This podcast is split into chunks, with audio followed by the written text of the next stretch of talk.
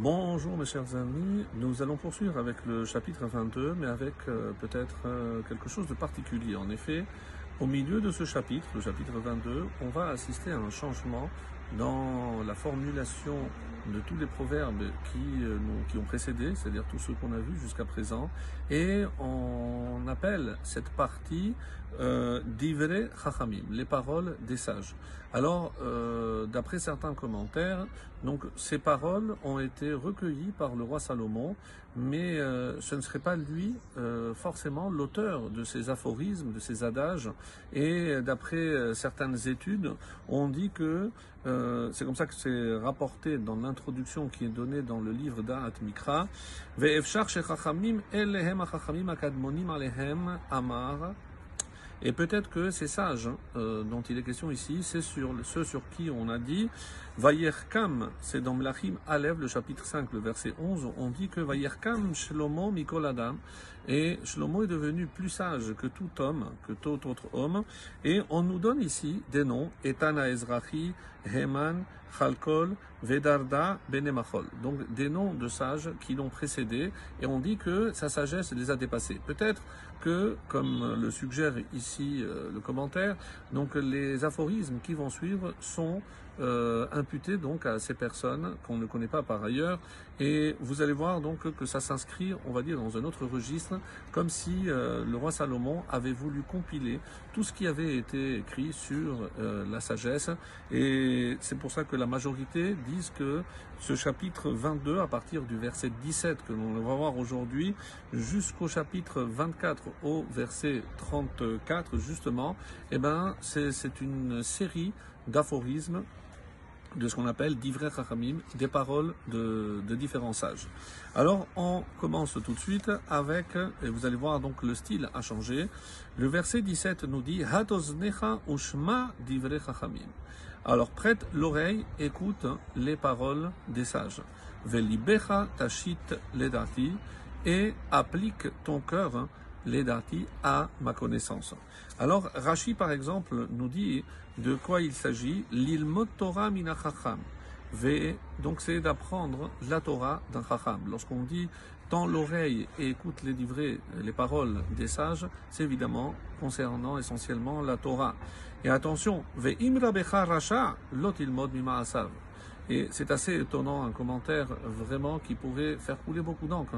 Mais si ce rave de qui tu apprends, eh ben, Racha, et tu le vois qu'il a des comportements euh, contraires à ce que l'éthique, ce que la Torah recommande, l'otilmod mima asav n'apprend pas de ses actes. Donc ce n'est pas parce que quelqu'un a un titre de rave, quelqu'un a un titre d'enseignant, que parce qu'il euh, a un comportement qui est complètement inadéquat, eh ben, je ne dois pas apprendre de, de cela. Metsudot David nous dit, tends l'oreille, mais ensuite il parle du cœur. Ne tente pas que l'oreille, mais aussi le cœur.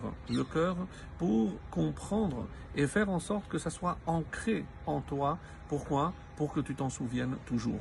Donc ce n'est pas un exercice intellectuel, la Torah, quelque chose pour élargir ses connaissances, mais bien au contraire. C'est quelque chose qui doit pénétrer dans le cœur de manière à ce que, justement, lorsque cet enseignement aura pénétré mon cœur, ma personne, eh ben, elle va, cet enseignement euh, va changer mon comportement. Le verset euh, 18, Yudchet, Ki naim ki tishmerem bebitnecha. Car tu auras plaisir, ce sera bon pour toi de les garder dans tes entrailles. Et ça va très bien avec ce qu'on disait. C'est pas simplement dans l'intellect, dans ton cerveau, mais dans tes entrailles, c'est-à-dire dans ta nature profonde. Il faut que les paroles de Torah réussissent à te pénétrer de manière à te changer, à changer ta nature en bien. Yikonu yachdav al et à les avoir prêtes, donc ces paroles de sagesse, les avoir prêtes tout ensemble, yachdav al sefatecha, sur tes lèvres. Alors, il est bon que tu t'en souviennes pour que tu les gardes en toi. N'oublions pas que tant qu'un enseignement, ne m'a pas pénétré, eh ben, je ne vais pas m'en souvenir.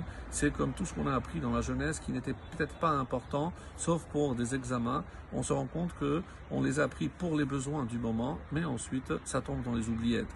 La Torah ne doit pas s'assimiler à cela. Elle doit justement nous pénétrer de manière non seulement ne pas oublier, mais comme je l'ai dit, à faire partie de notre nature.